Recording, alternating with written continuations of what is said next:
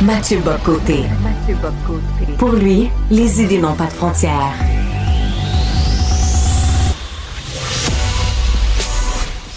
Au contraire, les idées mènent le monde.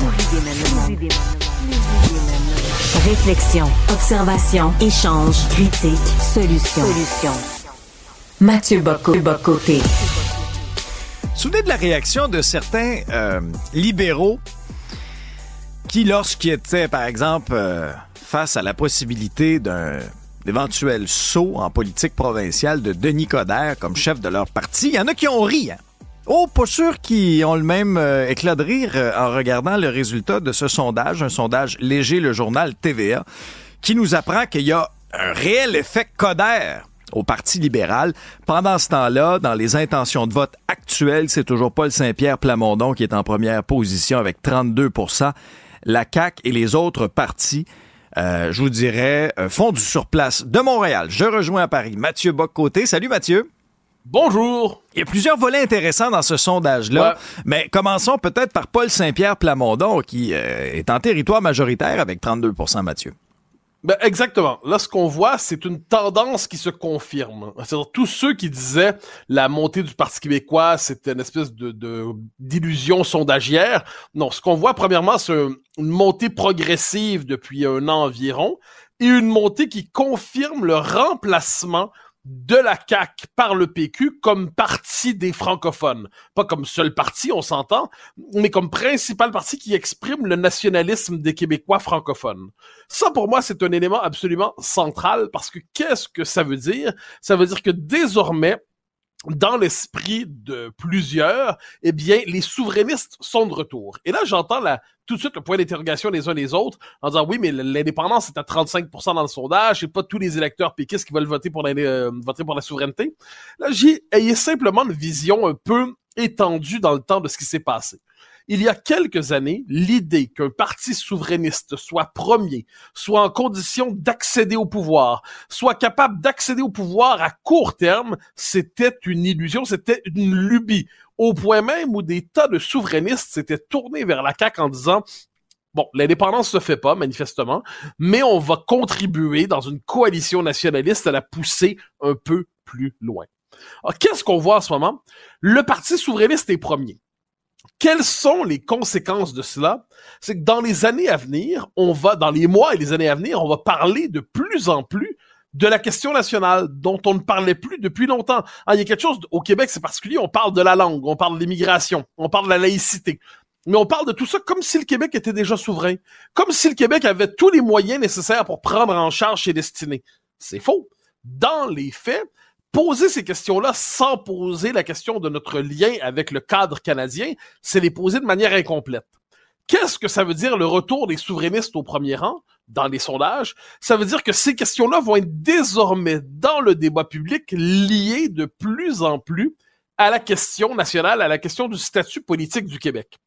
Lorsque cette question se pose, et là j'entends des arguments, on me dit oui mais on va en parler, est-ce que ça intéresse les gens? Les gens s'intéressent en politique globalement aux sujets qui sont présents. Moi, ce que je vois venir, la suite, en fait, c'est plus on va en parler, et plus les appuis à la souveraineté vont monter. Moi, quand j'entends dire le 35% d'appui à l'indépendance ou le 38%, ça virait un peu, c'est le plafond. Non, mais le plafond peut monter. C'est tout sauf un plafond bétonné. C'est tout sauf un plafond qui ne peut pas éclater. Euh, il faut les appuis à la souveraineté varient dans l'histoire. Je l'ai dit il y a quelques années, l'idée des souverainistes au pouvoir était inimaginable. Là, qu'est-ce qu'on voit? Ils peuvent être au pouvoir. Donc, c'est quoi la prochaine étape dans l'année 2024, un peu début, début 2025 Des figures politiques, des figures importantes vont se joindre. C'est inévitable parce que le pouvoir a un effet attractif. Les gens vont se dire si je veux me faire élire en 2026, ben, c'est avec le Parti québécois que ça se passe. Et là, il y a des gens qui, dans leur liste de convictions, la première, c'était, je sais pas moi, c'était peut-être l'éducation, la santé, la laïcité, j'en sais rien, mais cinquième, c'était souverainiste. Il en parlait pas souvent, il prenait pas le temps de penser à ça parce que la société ne dépendait plus d'abord de ça. Mais si on leur dit, tu dois te prononcer sur ça, mais là, qu'est-ce qu'on voit? La conviction remonte à la surface. Donc, qu'est-ce qu'on va voir dans la prochaine année, année et demie, je crois?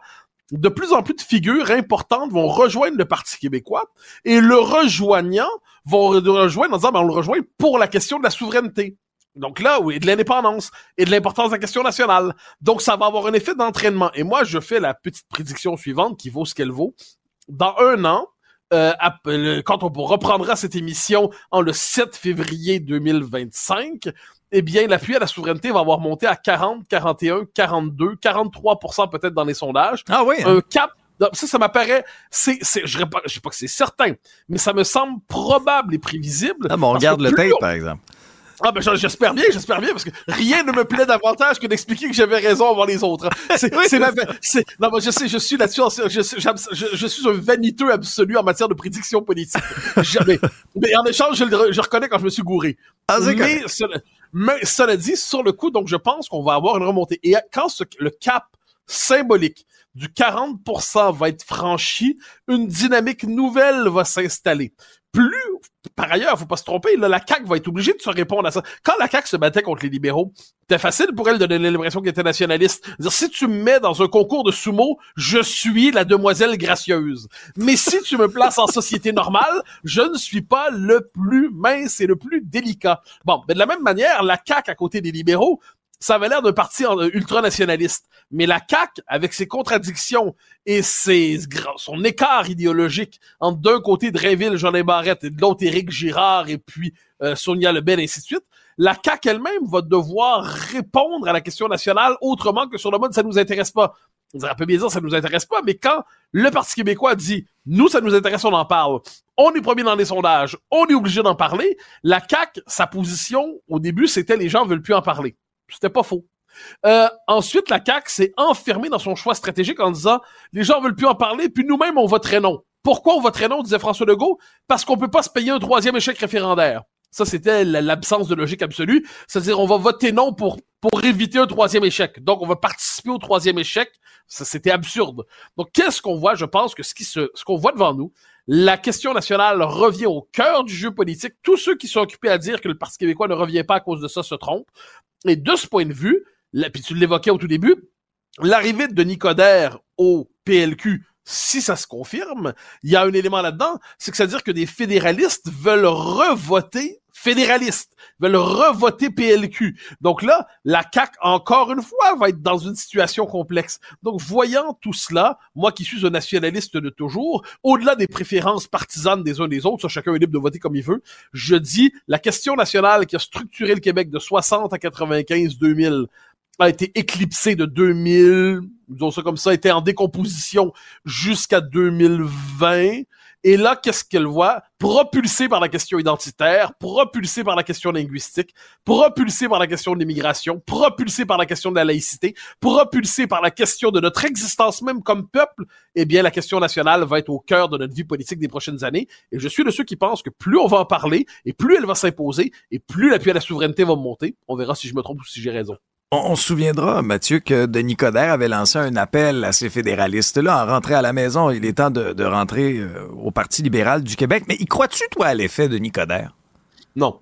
Je pense que Denis Coderre, c'est une personnalité connue des sondages. Je pense qu'à lui seul, il est plus connu que tous les membres du Parti libéral en ce moment. Donc ça, ça a un effet où il, peut, il y a un effet de, notoriété qui fait que genre, ah ben, Coderre est là. Ben oui, il est pas mauvais. L'homme a un charisme. Moi, je, suis très sévère envers Denis Coderre, mais je n'aime pas qu'on le méprise. C'est je le critique politiquement. Je pense que... lui. Mais moi, un, ben, un homme politique qui fait de la politique, je trouve ça normal.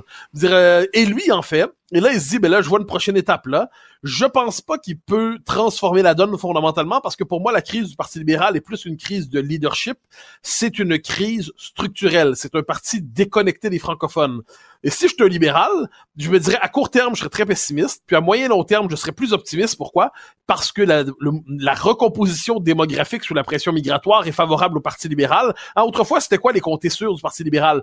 C'est l'ouest de Montréal et l'Outaouais, puis Chomédé. Maintenant, c'est à peu près tout Montréal, sauf exception. C'est Laval, c'est l'Outaouais, parce que c'est un effet de la recomposition démographique. Ça, faut le garder à l'esprit. C'est pour ça qu'il y a une certaine urgence, d'ailleurs, à courir vers la question nationale, parce qu'un jour, il sera trop tard. Renouvellement de la clause nonobstant pour la charte de la laïcité. Ouais, alors je me ferai rapide sur ça parce qu'on a un troisième sujet que je ne veux pas oublier, mais euh, c'est fondamental. Alors je disais que la question nationale est de retour. Si on veut au Québec sauver notre laïcité, qu'on a adopté après avoir débattu pendant des années de la crise des accommodements raisonnables jusqu'à l'adoption de la loi 21, eh bien, on va être obligé d'utiliser la clause non-obstant, qui est un résidu de l'ordre constitutionnel pré-1982 dans la Constitution canadienne. Une clause qui, on en parlait il y a quelques jours, est diabolisée par les libéraux fédéraux, diabolisée par la classe politique canadienne. Une clause avec laquelle le Canada voudrait en finir. Eh bien là, pour sauver la laïcité, on va être obligé de mobiliser cette clause, de l'utiliser. Moi, ça me dérange pas du tout. Moi, je pense que la clause dérogatoire, la clause de l'obstant, elle est gardienne de la démocratie devant le gouvernement des juges. Mais ce qui est certain, c'est que l'utilisation de cette clause nous rappelle que tous les progrès qu'on fait collectivement au Québec sont toujours, dépendent toujours de l'exception non-obstant. Parce que si on retirait l'exception non-obstant, le résultat, ce serait que le Canada, le régime fédéral, liquiderait la loi 21 il faut s'y attendre d'ailleurs. Il va chercher à le faire euh, quand ça va arriver dans la Cour suprême. Parlons un peu de politique américaine, euh, Mathieu. Le, président Joe Biden, euh, il est allé d'une autre, une autre scène inquiétante, je dirais, pour les Américains. il était mêlé, puis pas à peu près, a confondu François Mitterrand, qui est décédé depuis 1996 avec le président Macron. Est-ce qu'il est apte à, demander aux Américains un autre mandat? Non, mais est-ce qu'il est apte à exercer celui qui est le sien en ce moment? moi, je, moi je, pose une question, puis je sais que c'est une question qui sonne conspi, mais j'insiste pour dire que je ne le suis pas du tout. Je veux savoir qui gouverne aux États-Unis en ce moment? Manifestement, c'est plus Joe Biden. Il peut avoir des moments de lucidité au moment d'Israël, euh, Gaza, Hamas. Là, c'est comme si, c'est comme le retour du 20e siècle, tout le le retour du conflit, de ce type de conflit. Joe Biden, ça réactivait la zone de son cerveau qui est connectée, qui, est encore euh, active et vivante. Mais on est devant un président qui aujourd'hui est sénile. Faut dire les choses. Il n'a plus toute sa tête. Je sais pas c'est quoi exactement son problème, mais il n'a plus toute sa tête. Donc, qui gouverne aux États-Unis en ce moment? Ses conseillers?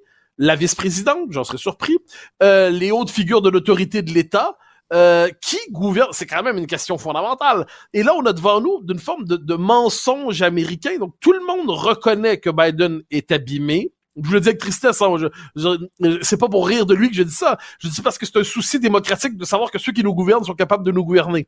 Donc, il n'est plus, il est plus tout là, comme on dit en mon québécois. Euh, qui gouverne dans les circonstances, qui exerce les décisions les plus fondamentales? Les États-Unis ont encore, est-ce qu'on en sait, un rôle immense qu'ils jouent dans le monde? Donc, se retrouver dans un homme qui, manifestement, tout le monde sait qu'il n'est plus là. Euh, à la rigueur, les médias poliment parlent de moments d'éclipse, mais c'est pas des moments d'éclipse. Moi, je suis à la recherche des moments de lucidité. Moi, je suis à la recherche des moments où il ne gaffe pas plusieurs heures ou plusieurs jours de suite. Je suis à la recherche du moment où le président des États-Unis va être capable d'exercer pleinement ses fonctions. Puis de l'autre côté, on regarde ça, et il y a Donald Trump qui joue plus que jamais la rhétorique du, euh, du leader factieux, J'en reviens à cette conclusion qui me semble toujours la plus importante. L'Empire américain se décompose sous nos yeux. Et de ce point de vue, les Québécois auraient tout avantage à cesser de s'y projeter mentalement comme si on était le 51e État américain et à renouer avec leur propre situation plutôt que justement que d'être fascinés par cet empire qui se décompose où deux vieillards se font la lutte, l'un qui n'est plus nécessairement tout là et l'autre qui se prend pour Gengis Puis euh, Trump a eu aussi certains moments d'égarement. Il avait confondu euh, Nikki Haley avec Nancy Pelosi dans un discours. Mais bien sûr. Euh, ah, mais t'as tout à fait raison. As tout à fait raison. Mais, mais je note que si les, moments d'absence de Trump, dans ces moments-là, tous les médias s'en réjouissent. Ah, regardez, il est plus là, il est plus là. Alors que dans, dans le cas de Biden, on est un peu gêné parce que bon, la préférence globale est marquée pour, pour, pour Biden, il n'y a pas de doute là-dessus. Mais là, qu'est-ce qu'on voit? On voit celui que tous veulent soutenir ne pas être capable de se soutenir lui-même. Bon épisode, Mathieu. Merci, merci. Chef d'orchestre d'une symphonie intellectuelle, les mots et la pensée sont toujours en harmonie. Mathieu Bocoté.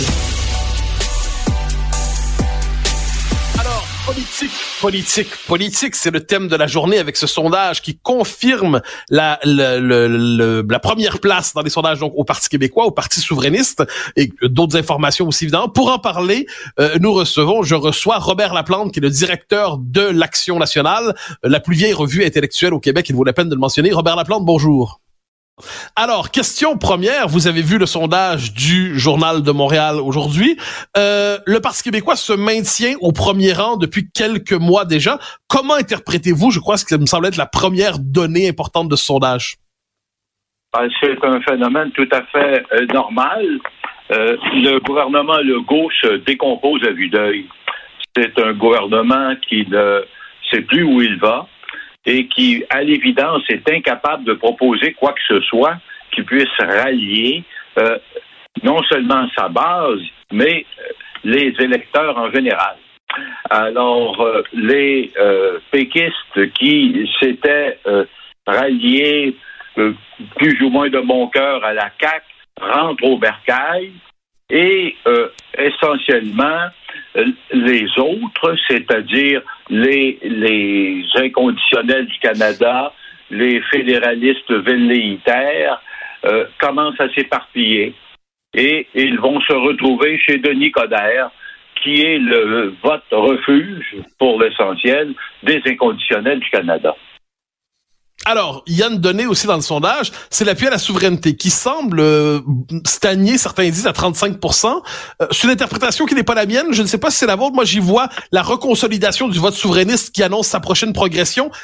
pour vous, est-ce que les souverainistes avec 35% ont euh, raison de s'inquiéter ou ont raison de se dire la machine est relancée? Ah, ils n'ont pas raison de s'inquiéter. de là à conclure que la machine est relancée, c'est pas encore évident, à mon avis, parce que euh, dans la déconfiture du gouvernement de la CAC, euh, le Parti québécois a fort peu à voir finalement. Et c'est euh, ce noyau de 35% qui historiquement lui permet de rester à flot, mais il n'a pas encore entrepris une critique systématique du régime qui lui permettrait de montrer que l'indépendance, c'est la seule alternative pour le développement du Québec. Pour l'instant, il profite de l'insatisfaction, et Dieu sait si elle est immense, 65 d'insatisfaits, euh, c'est un pas loin d'être un record historique. Alors, évidemment, euh, on a tous les signaux pour penser que qu'une véritable relance est possible euh, et il faut la souhaiter puisque le Québec va nulle part. Alors, comment euh, je, je, reviens sur cette question qui me semble importante. Il y a quelques semaines, enfin quelques semaines, j'exagère. Il y a quelques mois et quelques années, l'idée de voir un parti souverainiste au premier rang dans les sondages, ça appartenait plus à l'univers des possibles. Euh, est-ce que le, le, mérite politique de Paul Saint-Pierre Plamondon, c'est pas d'avoir retransformé des souverainistes qui étaient devenus des souverainistes non pratiquants en souverainistes pratiquants, c'est-à-dire euh, comme les catholiques, c'est comme les, catholiques retournent à la messe, et bien on pourrait dire que les souverainistes retournent voter pour un parti souverainiste. Est-ce que c'était pas la première étape à franchir, quelles que soient les autres? Oui, il a su euh, essentiellement tirer le Parti québécois de sa propre turpitude. Euh, le PQ euh, allait nulle part et de reniement en reniement avait fini par convaincre une bonne partie de son électorat le plus solide que ce n'était plus sérieux. Alors maintenant, euh, c'est le mérite de Paul Saint-Pierre Plamondon d'avoir euh, gardé avec constance une posture et une position politique cohérente. Alors, il récolte maintenant, d'abord chez les souverainistes qui rentrent au bercail, et peut-être déjà un peu plus du côté des gens qui recommencent à penser que c'est une voie politique praticable et utile. Bah, parce que c'est peut-être là la partie importante de, ce sondage, c'est la pour se rendre à la réponse de la souveraineté, encore faut-il se poser la question du statut du Québec, soit dans le Canada, soit celui de son indépendance. Et est-ce que c'est pas cette question que les Québécois ne se posaient plus? Je, m'explique. On parle de laïcité, on parle d'immigration, on parle de démographie, on parle de langue, mais on fait pas la lien entre ça et la question du régime. Est-ce que c'est pas le lien entre le régime et ces questions-là qui pourrait faire en sorte que dans un an, si on se reparlait, l'appui à la souveraineté serait passé de 35 à 42, 43 Alors, Je crois que c'est la direction qu'il faut emprunter. Et la réalité, c'est que maintenant, le Parti québécois est capable de nommer les choses correctement, eu égard aux rebuffades que subit la CAQ jour après jour. Le gouvernement Legault ne fait peur à personne à Ottawa et il se fait envoyer sur les roses régulièrement. Euh, on parle évidemment de, du risque de l'invalidation de la loi 21, mais encore la semaine dernière, le gouvernement Legault réclamait 400 millions, le gouvernement fédéral lui en donne 100 et euh, Mme Préfète euh, plie les genoux comme à son habitude. Euh, la santé, M. Dubé pense encore qu'il va faire des miracles dans l'organigramme alors qu'il manque au bas mot dans les transferts plus de 6 milliards de dollars. Alors, jusqu'à présent, le gouvernement Legault encaisse et minimise les pertes continuellement. Si le Parti québécois fait comprendre aux Québécois que le régime non seulement les prive de leur contrôle sur leurs propres impôts, mais est en train de détricoter certains des acquis les plus importants des 40 dernières années, ben évidemment, ça va devenir de plus en plus évident que ce parti ne peut que nous conduire à la déconfiture. Je parle évidemment de la CAQ et que la seule issue possible, c'est l'indépendance. Autrement, nous allons nous faire folkloriser à vitesse grand V. Encore la semaine dernière, les lamentations euh, ont fait l'hymne national en anglais à Toronto quand c'est pas de le chanter en ourdou ou en je ne sais quoi d'autre. N'importe quoi pour consacrer dans les fêtes et dans l'univers symbolique notre oblitération collective, notre disparition du paysage canadien. Alors, dans ce sondage, il y a aussi une donnée qui, qui, est rarement mentionnée par les commentateurs, mais que mentionnait récemment à, ce micro euh, Martin Lemay, euh, qui collabore aussi à l'Action nationale d'ailleurs, je le prends la peine de le mentionner, euh, c'est que Québec solidaire stagne. Et on, on, on, découvre soudainement que Québec solidaire ne parvient pas à dépasser un certain plafond. Comment expliquez-vous ce blocage pour Québec solidaire? Ben, de deux façons. D'abord, euh, parce que on commence à voir un peu mieux ce qu'est son programme politique, et de l'autre, par l'impossibilité que, comme parti, il puisse véritablement procéder à une critique du régime, puisque le noyau dur de ces militants, ce sont des fédéralistes, et des fédéralistes durs, inconditionnels, qui pensent encore que le Canada nous protège de nous-mêmes. La critique que font euh, les solidaires euh, de la politique d'immigration ou des enjeux de l'immigration, des enjeux linguistiques, quand on enlève les effets rhétoriques, on se rend compte que essentiellement c'est la même position que le Parti libéral du Québec. Alors, il nous reste deux minutes. Parlons justement encore un peu du Parti libéral du Québec. On a parlé de l'effet Coder. Vous avez laissé entendre que Denis Coder serait capable de ramener une partie du vote fédéraliste au Parti libéral. Est-ce que pour vous, il y, a un vote fédéraliste francophone qui peut vraiment revenir au PLQ pour lui redonner une vigueur politique? Ou est-ce que Denis Coderre pourrait devenir un personnage qui compte dans la vie politique québécoise des prochaines années? Ah, je crois qu'il va rallier un certain nombre de fédéralistes inconditionnels qu'on retrouve encore chez une fraction négligeable des Québécois. Mais pour l'essentiel, le, vote du Parti libéral est un vote non seulement d'inconditionnel du Canada, mais c'est grosso modo un vote ethnique. C'est un bloc anglo qui euh, est absolument impossible à effriter puisqu'il ne veut pas participer à tout effort de modernisation de sa propre plateforme pour tenir compte des enjeux du Québec. Alors, le Parti libéral, à court terme, pessimiste, à moyen long terme, optimiste à cause de l'évolution démographique du Québec? Ben, c'est euh, la prophétie qu'avait faite Christophe Siras au lendemain du référendum de 1995 qui disait à ses amis du Parti libéral, ne vous inquiétez pas, la démographie canadienne va jouer pour nous. Alors évidemment, la politique absolument insensée que mène le gouvernement fédéral est une politique de noyade démographique et les Québécois et même la CAQ est obligée maintenant de comprendre et de dire que ce n'est plus praticable. Mais évidemment, le dire sans tirer la conclusion qui est de sortir de ce régime, ben, ce ne sont que des paroles verbales, comme disait M. Parizeau. Robert Laplante, merci infiniment pour votre passage à Cube euh, Radio Cube Télé. Je rappelle, vous êtes directeur de l'Action nationale et on peut vous lire chaque fois votre, chaque mois votre éditorial dans les pages de l'Action nationale. Merci beaucoup, ça me fait plaisir. Bonne journée. Merci. Jongleur des mots, dompteur d'idées. Mathieu Bocouté, tout un spectacle cérébral.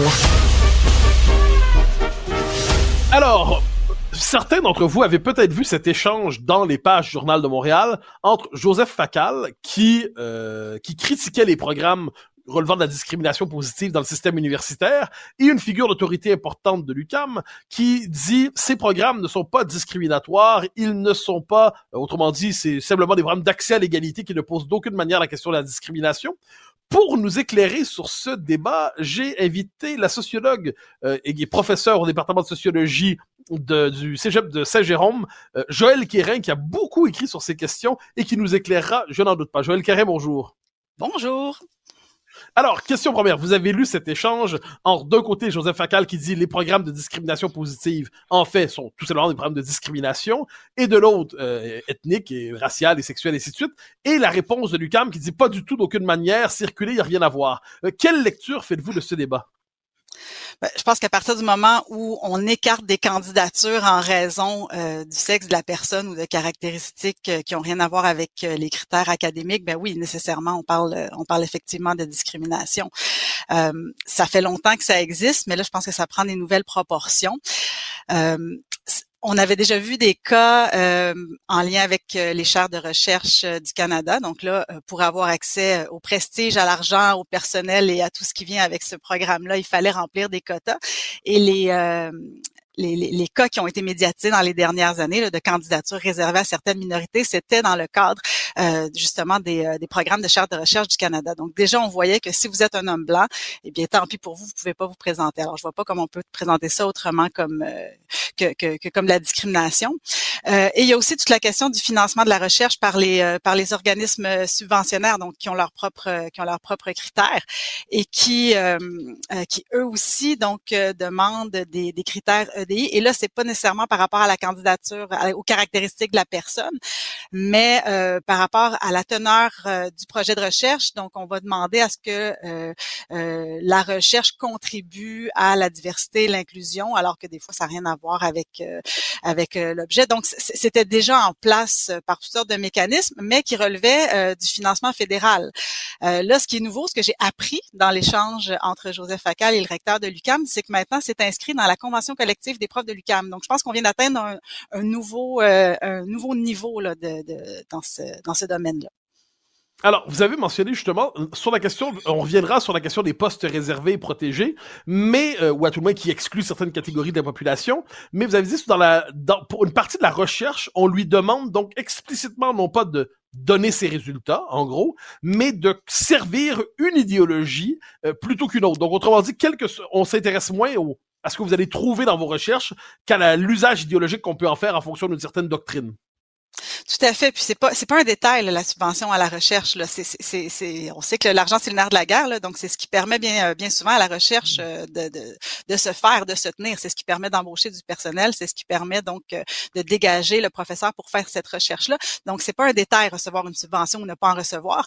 Il faut savoir et je pense que tout le monde qui a déjà fait une demande de subvention ou une demande de bourse, euh, c'est qu'il faut remplir toutes les cases et il faut en dire le plus possible si on veut, euh, si on espère obtenir la bourse ou la subvention en question. Donc c'est sûr que maintenant qu'il y a une catégorie EDI, euh, e euh, donc euh, équité, diversité et inclusion dans ces dans ces critères-là, ben il faut la remplir, quitte à dire n'importe quoi, quitte à donc faire semblant qu'effectivement notre recherche va contribuer aux objectifs idéologiques effectivement qui viennent qui viennent avec l'EDI. Euh, et on, on, on, sait que ça compte. On sait que ça compte. On en a eu un exemple. Il y avait un professeur de McGill qui avait euh, qui avait euh, indiqué dans sa demande de subvention, qui, qui lui-même était d'origine immigrante, c'est toute l'ironie de la situation, qui avait indiqué dans sa demande de, de subvention qu'il allait embaucher son équipe de chercheurs au mérite et non pas à partir de critères idéologiques. Et s'est vu refuser ses subventions de recherche. Donc on sait que ça compte. On sait que c'est pas un détail, que c'est pas seulement une petite case qu'on peut remplir ou pas au choix. c'est vraiment un, un critère pour euh, accorder des subventions ou pas.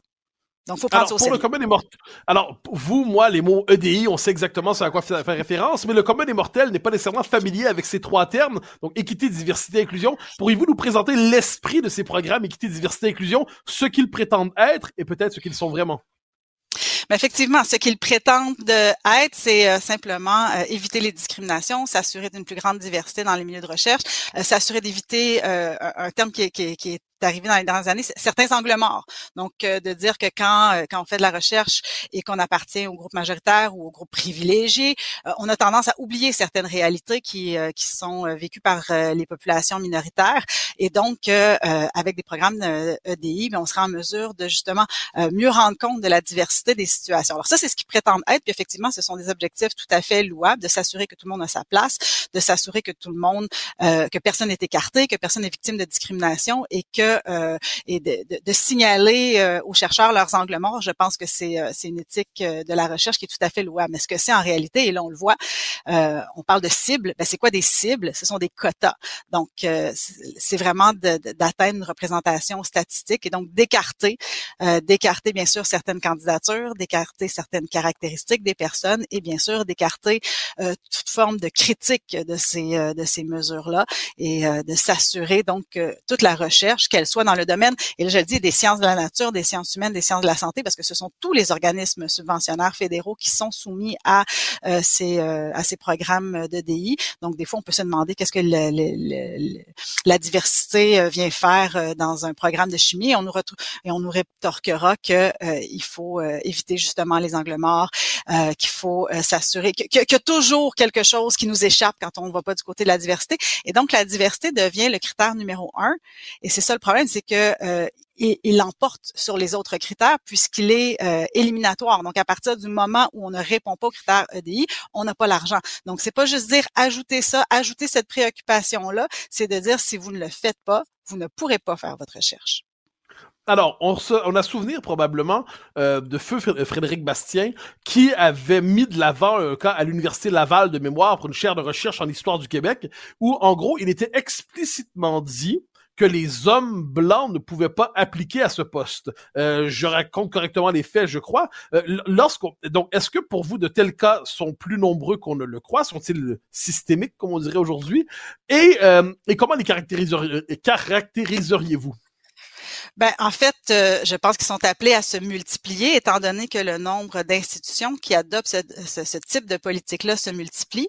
Et effectivement, dans, dans ce cas-là, à l'Université Laval, c'est parce que euh, l'université n'avait pas atteint ses critères EDI pour euh, donc les, quotas, ce qu'on appelle les cibles, les cibles donc des différents groupes, hein, parce qu'il y a quatre groupes qui sont visés par par par ces programmes-là. Donc il y a les femmes, il y a les minorités visibles, il y a les personnes handicapées et il y a les autochtones. Et pour chacune de ces quatre catégories, il y a des objectifs à atteindre. Et là, donc, euh, euh, l'Université Laval ne les atteignait pas. Et donc, pour pouvoir faire une nouvelle demande de chaire de recherche, il fallait donc que euh, la personne qui allait être retenue fasse partie d'un de ces groupes-là. Sinon, mais c'est tout simplement, l'université ne pouvait pas recevoir l'argent.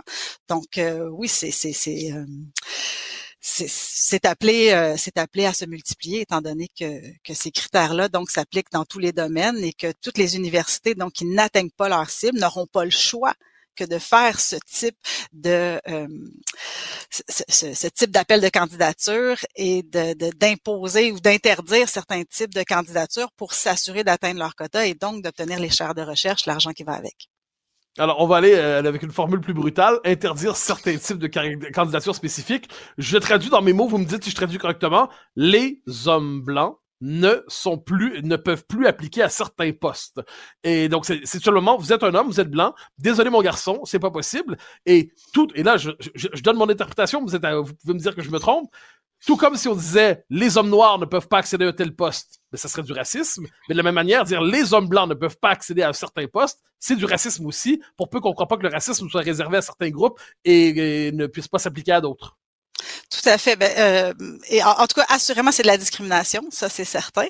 Euh, et on, on va nous Euh, ou en tout cas fondé sur, euh, sur, sur la couleur, je sais pas, euh, puisque la race est un concept invalide, j'ai de la misère à, à, à, adhérer à cette, cette idée là que, que, puisqu'il n'y a pas de race, ce serait difficile de dire que c'est la discrimination raciale, mais en tout cas c'est fondé sur une certaine vision de la race ou de la couleur, parce qu'il faut voir que les, les la, la, la, catégorie minorité visible, c'est une catégorie qui est auto-déclarée. Hein. Alors on, on, on s'identifie comme minorité visible ou pas dans les formulaires EDI, et ensuite donc à partir du on a coché qu'on est une minorité visible ou du moins qu'on se considère comme une minorité visible, mais là, il faut indiquer quelle sous-catégorie de minorité visible. Il faut voir qu'est-ce qu'il y a dans cette liste-là. Euh, il y a des couleurs de peau, il y a des origines, il y a des donc il y a des pays, il y a des régions du monde.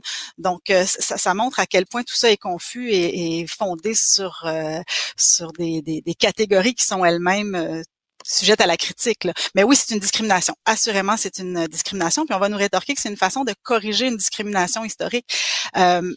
Mais l'université ou l'institution euh, n'a pas le pouvoir de, de, de, de, corriger toute forme de toutes les discriminations historiques et c'est pas le mandat de l'université quand elle euh, accorde des postes que de corriger des discriminations historiques. Et puis la sous-représentation d'un groupe dans certains domaines euh, pas, ne s'explique pas uniquement par la discrimination même si oui ça peut exister.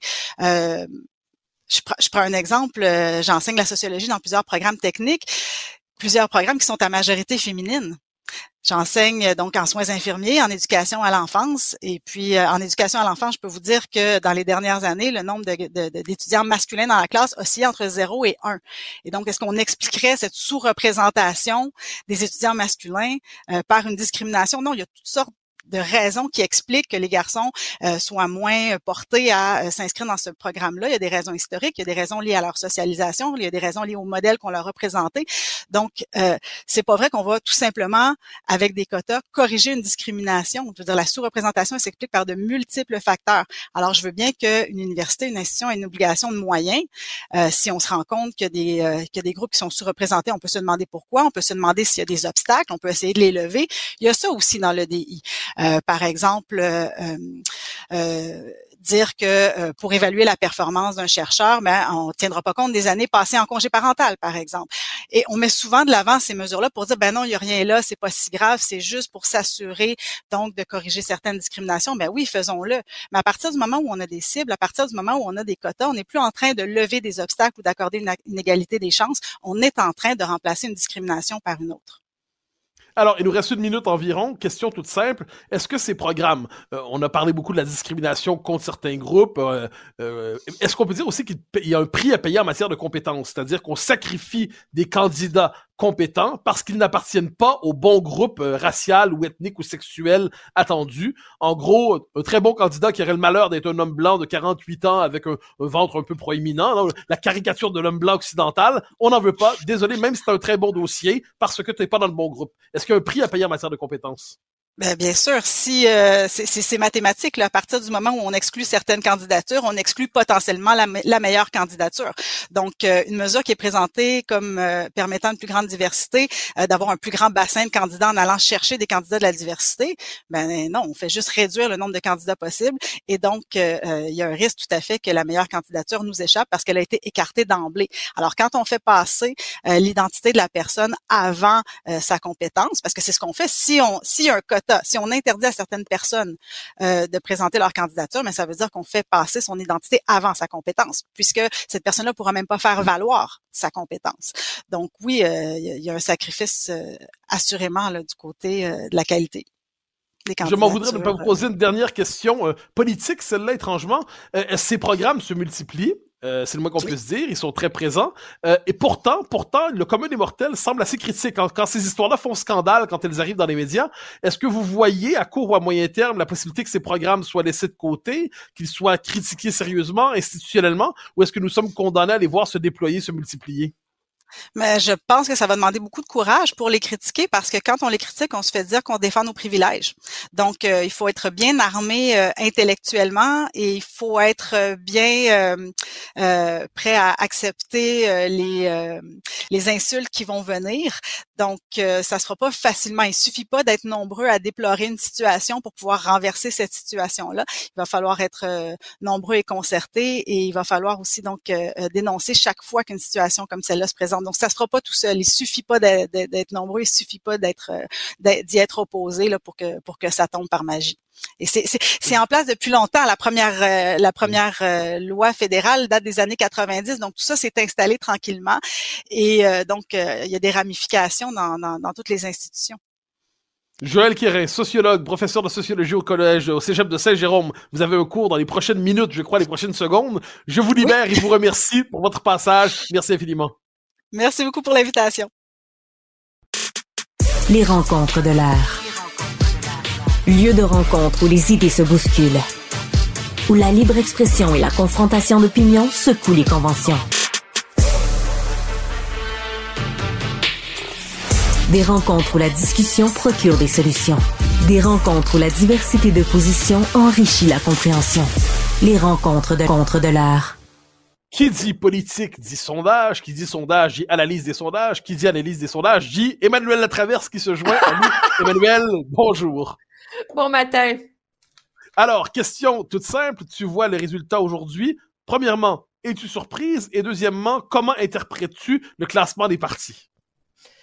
Euh, non, je suis pas surprise du tout parce qu'objectivement, euh, depuis la, reprise de l'activité politique et depuis le dernier sondage qui avait été publié en janvier, il y a rien qui, il y a eu aucun événement pour justifier un mouvement dans l'opinion publique. On n'a pas un gouvernement Legault qui a fait un super grand coup magnifique. Euh, on a un Parti québécois qui a continué à offrir une performance solide. Donc, il n'y a rien qui justifie que ça ait bougé. Moi, ce que je retiens de ça, c'est que euh, l'effet PSPP, là, comme on va l'appeler, l'impact de, Paul Saint-Pierre Plamondon comme chef du PQ euh, est, est en train de se consolider. Et c'est quand même remarquable de voir qu'il est parti d'une croisade que l'on comparait à celle de Don Quichotte, là, contre le serment du roi. Et il a habilement bâti là-dessus pour se forger une personnalité politique qui lui est propre qui est celle de la candeur, qui est celle de la vérité, qui est celle de donner l'impression qu'il ne fait pas de joute politique. Et ça, ça arrive auprès des électeurs comme un vent de fraîcheur. Et c'est, et cet effet de vent de fraîcheur est exacerbé par un gouvernement qui est pris dans des controverses et qui semble consommé par la tactique politique. Alors, ça, la réaction du gouvernement Legault à sa, perte d'appui amplifie d'une certaine façon les qualités que les gens apprécient chez Paul Saint-Pierre Plamondon et c'est là qu'on voit donc cet impact, euh, cette montée dans les intentions de vote et le fait qu'il est capable d'incarner une alternative à François Legault. Alors, un gouvernement qui s'effrite, on connaît ça, euh, ça arrive. Un gouvernement qui s'effondre en début de mandat, alors qu'il était si populaire juste auparavant, c'est quand même plus rare. Et on le voit, le taux de satisfaction du gouvernement, mais il est, mais s'ils continuent à creuser, ils vont trouver, trouver du pétrole. Donc, je, j'essaie de... Le, le, le niveau d'insatisfait au Québec face au gouvernement Legault est plus élevé que le nombre d'insatisfaits face au gouvernement Trudeau. Tu sais, je veux dire, on n'arrête pas de parler du gouvernement Trudeau comme un gouvernement en fin de règne, qui va mal, qui est perdu, qui est en errance. Puis il y a quand même moins d'insatisfaits face au gouvernement Trudeau que face au gouvernement Legault. Donc, c'est dire l'ampleur du gouffre dans lequel il s'est creusé. Là. Alors, dans ce sondage, il y a aussi l'élément amusant, euh, la part ludique, c'est le pseudo-effet Coder, à moins qu'il ne soit pas pseudo. Est-ce que tu reconnais un effet Coder à la lumière de ce sondage? Et si oui, jusqu'où peut-il aller? Ben, il y en a un effet Coder, parce que quand on pose la question aux électeurs, si Denis Coder était chef du Parti libéral, euh, ça serait quoi les intentions de vote? Le Parti libéral passe de 15 à 21. Donc, il y en a un effet Coder. C'est clair, il est là. Mais c'est quoi la nature de cet effet Coder-là? Moi, ce que je retiens, c'est que les gens, c'est premièrement, Denis Coderre est pas aussi euh, controversé euh, que tous ses détracteurs veulent le dire. Il y a, y a encore un tirant d'eau pour ramener des gens vers une, espèce de parti libéral euh, décomplexé dans son apparence du Canada avec une, une petite touche de nationalisme euh, populisto-codérienne. Donc ça, ça marche. Moi, ce que je retiens surtout, c'est que euh, autant Marois Risky est très respecté dans la dans la bulle politique, chez les médias, chez ses adversaires politiques. Euh, elle n'a pas de tirando dans l'opinion publique en général. Donc, Monsieur Coder a un potentiel. Moi, ce que je vois là-dedans, c'est l'erreur du Parti libéral d'avoir repoussé ad vitam aeternam euh, sa course à la direction et le fait qu'à un moment donné, les gens, pour s'engager dans un parti politique et le regarder, il y a deux options. Soit tu pars de zéro, tu trouves un quelqu'un qui est assez fou pour tenter sa chance, comme Paul Saint-Pierre Plamondon, qui réussit à aligner les planètes puis qui le fait petit à petit en espérant que ça va marcher, comme il a réussi à le faire depuis qu'il est arrivé à la tête du PQ. Ou si tu veux un électrochoc, ben ça prend un électrochoc. un électrochoc, ben ça prend quelqu'un de connu. Puis je pense que c'est là qu'on voit l'effet Coder. Alors, juste avant de passer sur notre prochain sujet, sur le financement des partis. On va parler de euh, souveraineté quand même? Ah, même pas, même pas, même pas. Non, non, non. Euh, ah, mais non, parce que tu sais ce que je vais te dire. ah, mais vas-y. Ah, mais ça me fait plaisir, vas-y. Ah, attends, le vote souverainiste, qui était un vote de souverainiste, un peu comme les catholiques qui vont pas à messe, c'est l'image que j'ai. Donc, on avait des catholiques non pratiquants, mais on avait des souverainistes non pratiquants. Et là, 35% pour le PQ dans les sondages, c'est un 35% de souverainistes pratiquants. Comparé à ce qu'il y a à 5-6 ans, c'est un progrès immense pour les indépendantistes, non? Oui, on peut voir ça comme ça. Moi, ce que je retiens de cette analyse, non, non, non, mais c'est vrai, il y, a, plus la honte d'il y a quatre ans à vouloir être souverainiste. Ça, je te je te l'accorde entièrement. Quand on regarde vers les prochaines élections, moi, je vois déjà des analyses qui disent ah, le PQ est en terrain majoritaire, euh, etc. Moi, je vois ça en deux étapes. Paul Saint-Pierre Plamondon a réussi à s'imposer, OK? Puis à gagner du respect. Étape numéro un, tu sais. Donc, les gens le regardent plus en disant il devrait avoir sa photo sur une pinte de lait. On le regarde, c'est un politicien respecté, efficace. Après ça, il a monté le PQ vers le haut. C'est là qu'on est. Le PQ est à 32% Il incarne une alternative à François Legault, une valeur refuge euh, et redonne une crédibilité à l'option souverainiste qui est plus euh, totalement euh, désuète, une affaire de vieux grano euh, nostalgique du référendum. On s'entend. Le défi maintenant, puis factuel de Paul Saint-Pierre Plamondon, c'est qu'il a monté le PQ. Maintenant, il faut qu'il monte la souveraineté. Et c'est la tâche de 2024. C'est ça. Exactement. Moi, c'est comme ça que je le vois. C'est intéressant ce matin, juste avant de venir en onde avec toi, j'écoutais euh, les points de presse à l'Assemblée nationale. Et déjà, on demandait à Paul Saint-Pierre Plamondon, ben là, vous savez, le référendum, la souveraineté est seulement à 35 c'est sûr que la prochaine élection, s'il entame cette campagne-là en étant en tête, la question de l'urne va devenir, voulez-vous un référendum, oui ou non? Je veux dire, c'est inévitable. Et donc, il y a un risque qui vient avec ça pour le PQ. Et déjà, on commence à demander à Paul Saint-Pierre Plamondon, mais allez-vous faire le pari d'un bon gouvernement? Allez-vous renoncer à votre échéancier du référendum dans le prochain mandat?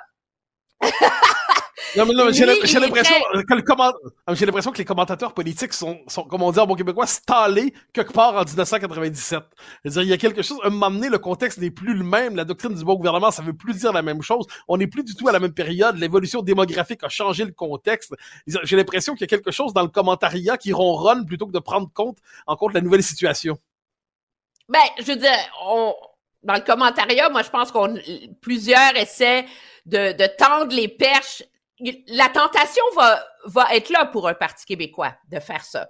Et moi, ce que j'ai remarqué euh, aujourd'hui, c'est l'assurance avec laquelle Paul Saint-Pierre Plamond dit il n'en est pas question. C'est très intéressant euh, la phrase qu'il utilise. Il dit je suis apprécié parce que j'ai toujours donné l'heure juste. Alors, je vais pas changer ma recette. Maintenant, qui est question de l'option fondamentale de mon parti politique. On va continuer sur cette avancée-là. Et je pense que c'est le grand test de 2024, c'est de voir s'il est capable de faire progresser euh, cette option-là en vue des prochaines élections. Il nous reste deux minutes. La rompre avec le financement populaire des partis politiques comme le propose la CAQ. Bonne ou mauvaise idée? Mauvaise idée sur le fond. Je comprends la raison pour laquelle la CAC le fait, c'est de dire bon ben nous on y renonce, arrangez-vous là, euh, on va se taper trois quatre autres jours de controverse, puis après ça il n'y a plus personne qui va nous écœurer avec ça. Nous on n'en aura pas, tout le monde va être discipliné. Mais sur le fond, c'est une mauvaise politique publique. il faudrait qu'on arrête d'avoir peur de l'argent. Financement public. Et c'est le vice de notre système en ce moment, où objectivement, les partis politiques vivent au crochet de l'État, grâce à des subventions. Ils n'ont plus, ils ont plus besoin de base militante. Ils ont plus besoin de base militante, exactement. Et c'est c'est le fait d'avoir besoin de te financer, d'avoir besoin de base militante qui force un parti politique à rester en contact et avoir le pouls vraiment sensible de l'humeur de l'électorat. C'est sûr que le risque de ça, c'est que dans le monde d'aujourd'hui où on fait plus des cocktails puis euh, des dîners à 2 millions, c'est que tu mises sur les médias sociaux et que ça amène une polarisation. La raison pour laquelle Pierre Poliev est capable d'amasser 35 millions de dollars pour le Parti conservateur en un an, c'est que, il, tu sais, je veux dire, c'est une machine à clics, cette affaire-là, puis il le fait avec une, une formule qu'on va reprendre, utilisée par une columniste du Globe and Mail, des Rage Krispies. Tu sais, au lieu d'être les Rice Krispies, c'est les Rage Krispies. Alors, c'est sûr que ce phénomène-là peut accentuer la polarisation. Mais néanmoins, moi, je pense que c'est très dangereux de dire que dorénavant, euh, les partis politiques vont se contenter d'être des, des gens d'élite euh, au crochet de l'État. Euh, qui met une barrière à l'entrée monumentale, même si on trouvait une façon là, de d'aider par des subventions des partis politiques nouveaux. Euh, la CAC n'existerait pas si ce mode-là était en place. La CAC n'existerait même pas si le financement politique n'avait pas été plus ouvert au moment de sa fondation. Et donc, moi, je pense que à terme, j'ose espérer que les discussions qui vont avoir lieu de concert avec le DGEQ vont ramener un peu tout le monde sur Terre, qu'on hausse même la limite de 100 dollars et surtout qu'on ait le bon sens de l'indexer année après année. Sur ces paroles de grande sagesse, de grande sagesse, Emmanuel, nous nous retrouvons demain avec plaisir. Avec plaisir, au revoir. Alors, chers amis, c'était un bonheur de vous retrouver. Nous nous retrouvons demain pour poursuivre le décryptage de cette actualité foisonnante et explosive. Chers amis, à demain.